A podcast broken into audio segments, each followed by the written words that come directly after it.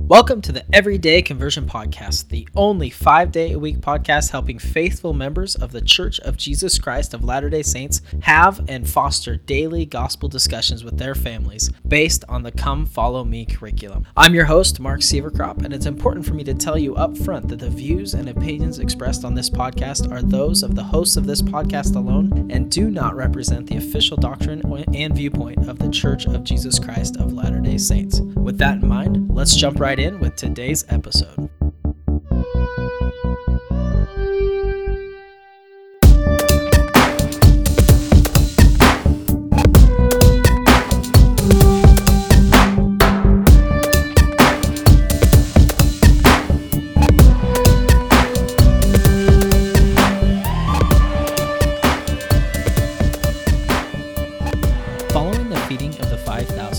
5,000, Christ was being thronged by people everywhere, and not everyone was following for the right reasons. We know this because Jesus said as much in John chapter 6, verse 26, where it says, Jesus answered them and said, Verily I say unto you, ye seek me not because ye desire to keep my sayings, neither because ye saw the miracles, but because ye did eat of the loaves and were filled. Then the Savior uses their hunger to teach a spiritual lesson, just as he did with the Samaritan woman at the well in John chapter 4. In verse 35, he tells them, I am the bread of life. He that cometh to me shall never hunger, and he that believeth on me shall never thirst. Then he took it a step further and said this in verses 51 through 56. I am the living bread which came down from heaven. If any man eat of this bread, he shall live forever. And the bread that I will give is my flesh, which I will give for the life of the world. The Jews therefore strove among themselves, saying, How can this man give of his flesh to eat? Then Jesus said unto them, Verily, verily, I say unto you, except ye eat the flesh of the Son of Man, and drink his blood, ye have no life in you. Whoso eateth my flesh and drinketh my blood hath eternal life, and I will raise him up in the resurrection of the just at the last day. For my flesh is meat indeed, and my blood is drink indeed. He that eateth my flesh and drinketh my blood dwelleth in me, and I in him. With regards to Christ's allusion to eating his flesh and drinking his blood, Elder Bruce R. McConkie explained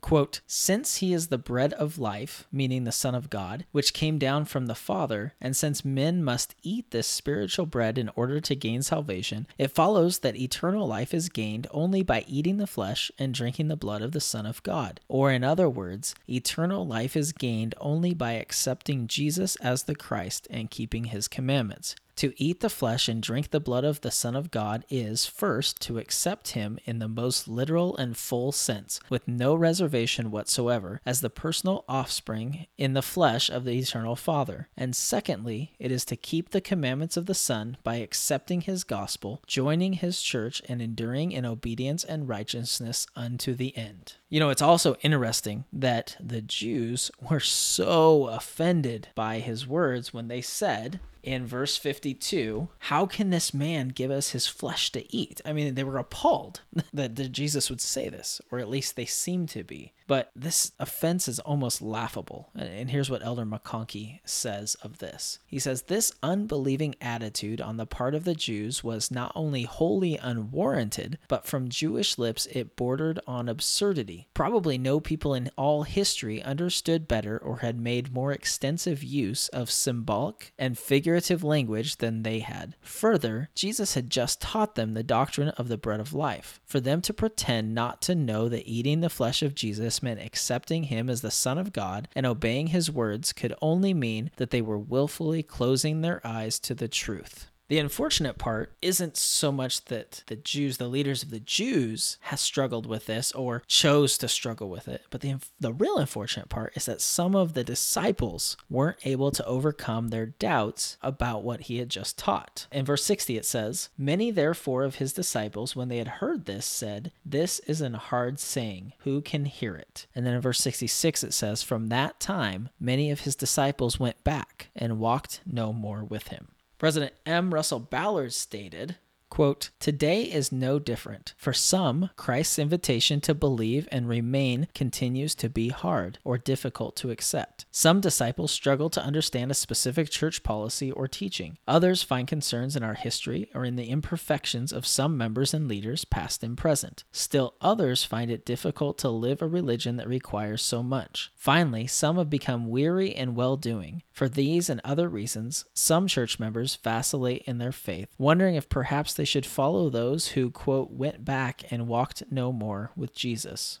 And he goes on to say, accepting and living the gospel of Christ can be challenging. It has always been thus, and it ever will be. Life can be like hikers ascending a steep and arduous trail. It is a natural and normal thing to occasionally pause on the path to catch our breath, to recalculate our bearings, and to reconsider our pace. Not everyone needs to pause on the path, but there is nothing wrong with doing so when your circumstances require. In fact, it can be a positive thing for those who take full advantage of the opportunity to refresh themselves with the living water of the gospel of Christ. The danger comes when someone chooses to wander away from the path that leads to the tree of life. Sometimes we can learn, study, and know, and sometimes we have to believe, trust, and hope. And President Ezra Taft Benson said, Every man eventually is backed up to the wall of faith, and there he must make his stand. So, my questions to you are when you encounter something in the gospel you don't understand, how will you respond? Respond?